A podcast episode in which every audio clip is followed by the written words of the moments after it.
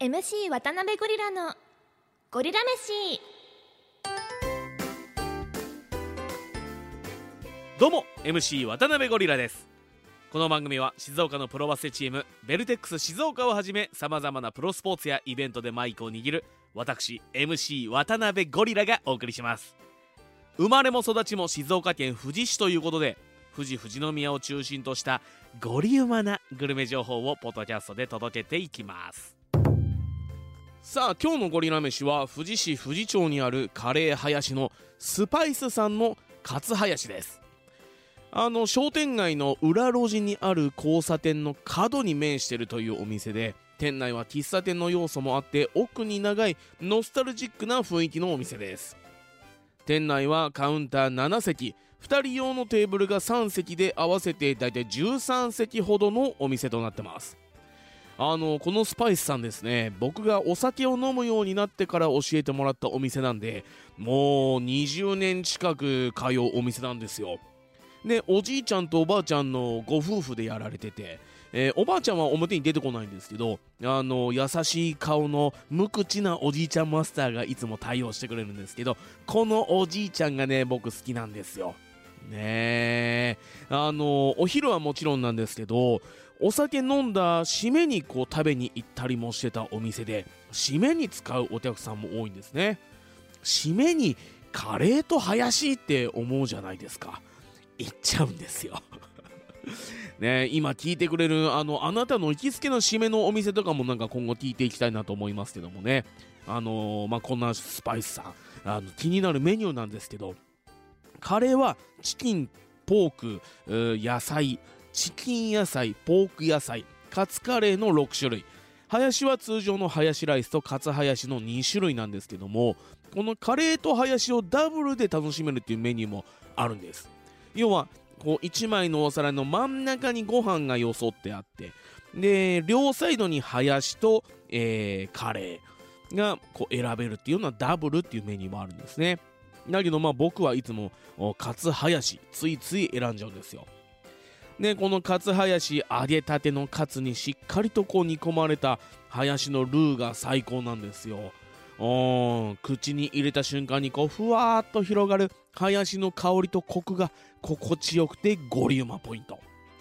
もう昭和レトロ感のある店内とこの味が見事にマッチしてます。野球選手に例えるなら東京ヤクルトスワローズの青木宣親選手のような一品ですね。昭和生まれのもうベテラン選手ですけど出ればヒットを打てるという安心感。日本でもメジャーでも活躍してね顔もイケメンという花のある感じがあのカレーじゃなくてハヤシライスっていう響きとあのイメージがあったので、えー、青木選手をね取り上げさせてもらいましたけれどももう無理やりです。ね。まあでもそんなあの勝林さんのヒーローインタビューが届いてますのでぜひお聞きください。放送席放送席。今日のヒーロー勝林さんに来ていただきました。さあ食べてもらった今の気持ちを聞かせてください。はい。20年近くも通っていただいて美味しく食べていただいて本当に嬉しいです。長年多くのお客さんに愛されてきたんじゃないですか。はい。おかげさまで50年やらせてもらっています。カレーを楽しみに来たりルーだけテイクアウトしてくれるお客様もいて本当にありがたいです。最後にスパイスファンそしてまだスパイスに来たことのないリスナーに一言お願いします。先ほどもお伝えしましたが50年頑張らせていただきました実は恒例ということもあって11月で閉店をさせていただくことになりました。突然のお知らせで常連様にもご挨拶できずに閉店となってしまいますがこの場を借りてお礼をお伝えさせてください。ありがとうございました。